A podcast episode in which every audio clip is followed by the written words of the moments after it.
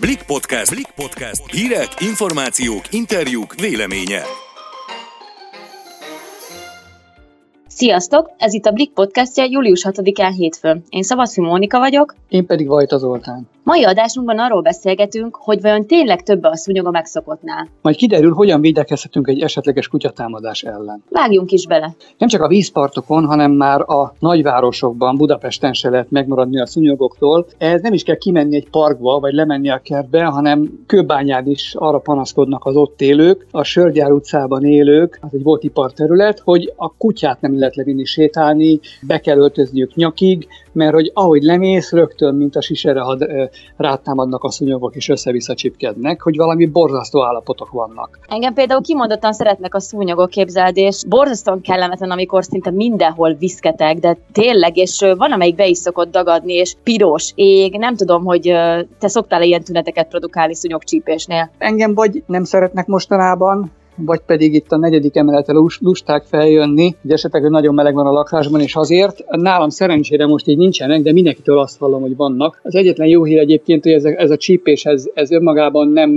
valamiféle veszedelmet jelent, nem valamiféle betegséget, hanem ez a szervezetnek egy válaszreakciója, egy, egy immunválasz. De hát azért nem olyan rossz, hogy úgy néz ki az ember, mint a kiütéses beteg lenne, meg hogy nem tudsz vakaródás nélkül létezni. Megnyugtattál ezzel amúgy, de mit gondolsz, vajon nem írtják rendesen a szúnyogokat, vagy vagy, vagy miért van az, hogy idén ennyi szúnyog van? Egyáltalán több szúnyog van idén, mint tavaly volt?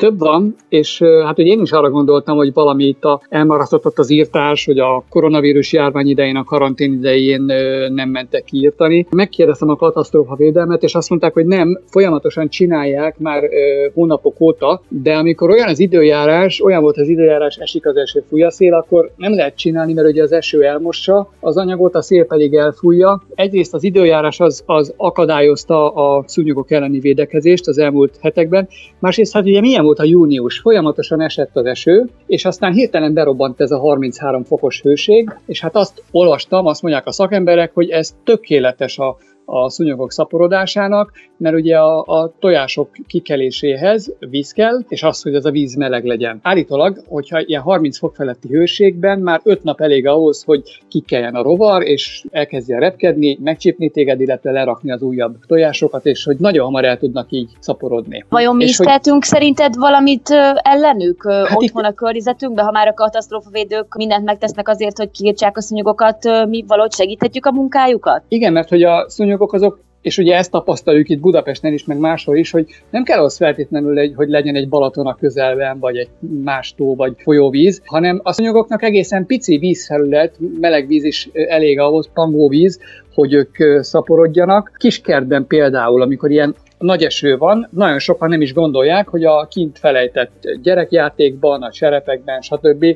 különböző mélyedésekben felgyűlik ez a pangóvíz, hogyha az úgy ott marad, és ha belekerül a szúnyognak a petéje, akkor ott néhány nap alatt kikelnek a szúnyogok, és akkor már is ott van az invázió. Azt mondják a szakemberek, hogy igen, igen, tehetünk mi is a szúnyogok ellen, nagyon egyszerű módszerrel, ha ezeket a vizeket kiöntjük, például olyan cserepekben ne álljon a víz, az udvarokon, hogyha gumiabroncs hever, összegyűjtöttük egyébként a mai blikben, és most elmondunk néhány tippet, hogy hol érdemes körülnézni, hol, hol lehetnek szúnyogfészkek, szúnyoglárvafészkek, hol nézzük meg, hogy van-e pangóvíz. Az állatok itatóját sem szabad ilyenkor után tölteni, hanem rendszeresen cserélni kell ebben az időszakban.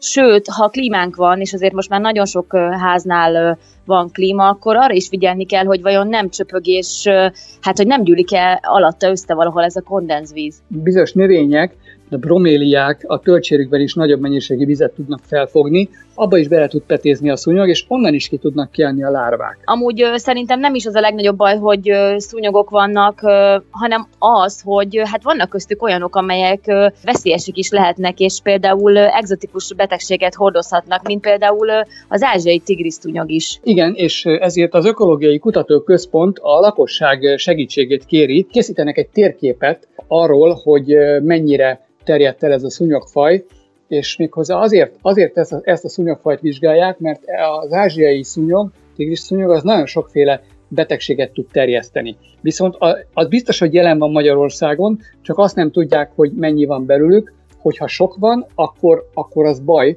mert ö, akár különféle tropusi betegségeket, talán járványt is el tudnak terjeszteni. Erről beszélgettem Soltész Zoltánnal, a Kutatóközpont tudományos munkatársával, és ő mondta el, hogy hogy működik ez az ázsiai tigris szúnyog. Az a lényeg, hogy amikor akármilyen szúnyog megcsíp egy, egy embert, akiben van valami kórokozó, valami fertőzés, vírus, baktérium, akkor ugye a véréből azt a szúnyog felszívja. Viszont a legtöbb ilyen kórokozót a szúnyog, ahogy felszívta a vért, azt megemészti. És akkor onnantól kezdve az a, az a vírus az már, az már nincs.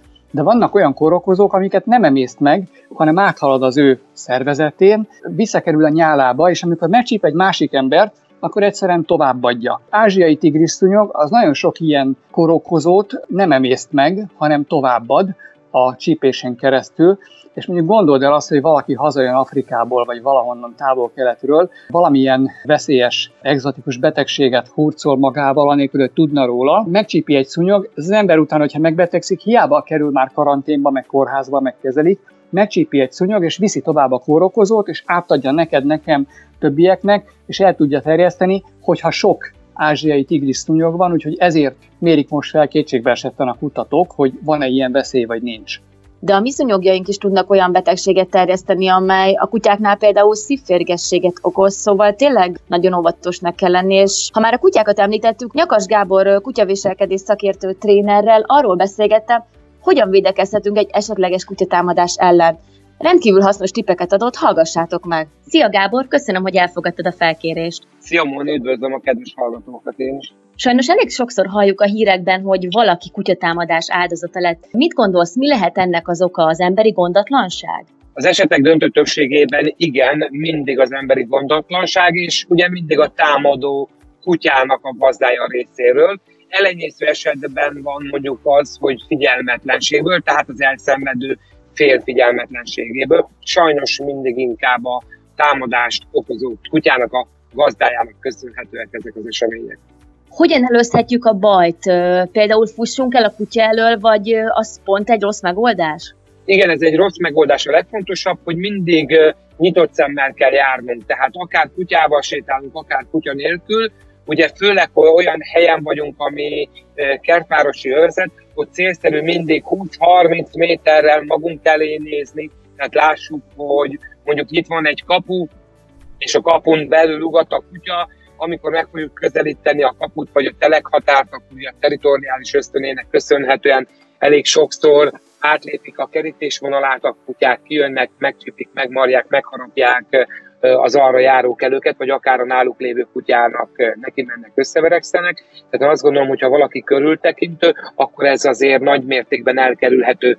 Elfutni nem javaslom, sokkal inkább mindenkinek azt mondom, akár kutyával van, vagy kutya nélkül, hogy álljanak meg, állva várják az érkező kutyát, próbálják meg egy határozott magatartással, egy határozott beszéddel megállítani a kutyát, ne nézzünk a szemébe, ne próbáljuk megfenyegetni, tehát kézzel, lábbal ne hadonászunk, ne imitáljuk azt, hogy megpróbáljuk megdobni a kutyát, és semmiképp se fussunk el előle. És ha például biciklivel vagyunk, elbiciklizünk egy ilyen kutya mellett, Biciklinél nagyon könnyű dolgunk van mondjuk egy előző felvázolt szituációhoz képest, mert lepattanunk a kerékpárról, és magunk elé tartjuk, mint egy védvonal, és nem szoktak merni a kutyák már a kerékpáron át mászni, harapni, eltartva magunktól a biciklit egy kartalmasságnyira egészen jól meg tudjuk védeni magunkat. Itt nyilván arra kell figyelni, hogy a kutya ne tudja megkerülni gyorsan a kerékpárt és hátulról esetleg megpróbálni megharapni, megcsípni minket. Ha pedig már a kutya támad, akkor hogyan védekezhetünk ellene? Adnál egy-két tippet? Persze. A leges legfontosabb, hogy a hátunkat mindig le kell védeni, tehát ami a legközelebb van, autó, fal, fa, kuka, bármivel lefedezzük a hátunkat, teljesen odaállunk egy ilyen objektumhoz, így a kutya nem tud körbejárni minket, tehát lényegében csak is a perifériális látószögünkön belül ről fog tudni valahonnan támadni, az pedig nagyon könnyű levédeni.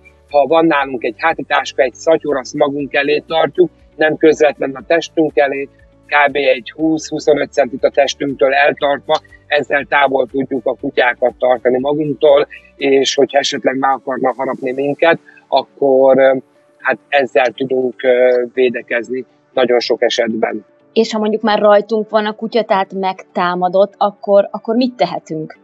Tehát, hogyha már rajtunk van, megharapott, tart minket, fogva tart minket a kutya, ez a legnehezebb. Nagyon sokan ilyenkor mondják nekem, hogy Gábor, nagyon könnyű azt mondani, hogy maradjunk nyugodtak, ne kiabáljunk, ne ugráljunk, de ez az egyetlen egy esélyünk van, hogy ilyenkor nyugodtak maradunk, nem kiabálunk, nem kapálózunk, nem próbálunk meg elszakadni a kutyától, mert minél jobban kiabálunk, minél jobban próbálunk meg szabadulni a kutyától, ő annál inkább fog törekedni arra, hogy fogva tartson minket, tehát ezt úgy szoktuk mondani, hogy a zsákmányszerző ösztönét ezzel csak felerősítjük, és a kutya törekedni fog minden erejével arra, hogy ne tudjunk szabadulni tőle, és ilyenkor szerezzük a sérülések legjavát. Amúgy arra van valamilyen statisztika, hogy kiket támadnak meg a kutyák, tehát például az idősek vagy a gyerekek sokkal nagyobb veszélybe vannak, mint mondjuk egy középkorú illető? Nagyon örülök ennek a kérdésnek, hogy megkérdezted, mert igen, van. A harapások jelentős részét, ahogy te is említetted, az idős és a gyermek korosztályokból kerülnek ki, és mondok egy nagyon érdekes statisztikát, a gyerekeknél döntő többségben közeli ismerős, rokon, barát, családtag kutyája okozza a harapást. Ennek az oka nagyon egyszerű, hogy a gyermek, amikor átmegy mondjuk az osztálytársához, vagy az testvéréhez, aki neki egyébként nagyon jó barátja, azt gondolja, hogy az ő kutyája is, tehát az osztálytárs vagy az unokatestvér kutyája is nagyon jó barátja neki, csak hát ez a kutya ezt nem úgy gondolja, mert annak a kutyának a szomszéd kisfiú vagy az unokatesó az lényegében idegen és a túlzott megbízás miatt, vagy a, a, azért, mert nagyon bízik a gyermek, a idegen kutyába történnek a balesetek. Hogyha ezt megtanítják a szülők a gyerekeknek, hogy csak a saját kutyába bízunk meg, és a testvér, unokatestvér, osztálytárs, nagyszülő kutyájával nem szabad olyan módon kommunikálni, mint a sajáttal, akkor nagyon nagy mértékben megelőzhetőek ezek az esetek. Mit tehetünk közvetlenül azután, hogy megtörtént a baj? Ez is egy nagyon jó kérdés. Hát ugye a legfontosabb az, hogy ha nem vagyunk olyan sokkal állapotban, hogy nem emlékeznénk arra, hogy milyen kutya harapott meg minket, ezt mindenféleképpen jelezni kell a hatóságnak, akár a rendőrségnek, akár a jegyzőnek, de talán a legjobb, hogyha ezt a rendőrségen jelezzük. Az a legjobb, ha esetleg tudjuk is, hogy ki a kutya, mert akkor nyilván meg kell győződni róla, hogy a kutya rendelkezik-e a kötelező veszettség elleni oltással, és természetesen ezeknek a birtokában el kell menni orvoshoz, mert hogyha az állatnak nincsen meg a veszettségi oltása, akkor bizony egy komolyabb procedúrán kell keresztül mennie az embernek, akit a kutya megharapott. Ha pedig a kutya rendelkezik érvényes veszettség elleni oltással, akkor legalábbis ez a procedúra nincs meg, de mindenféleképpen orvosnak kell ellátnia a kutya által okozott harapott sebet. Köszönöm a hasznos információkat és a beszélgetést is. Én is nagyon szépen köszönöm, hogy elmondhattam. Köszönjük, hogy a Blik podcastjét hallgattátok, legközelebb szerdán találkozunk. Sziasztok! Sziasztok!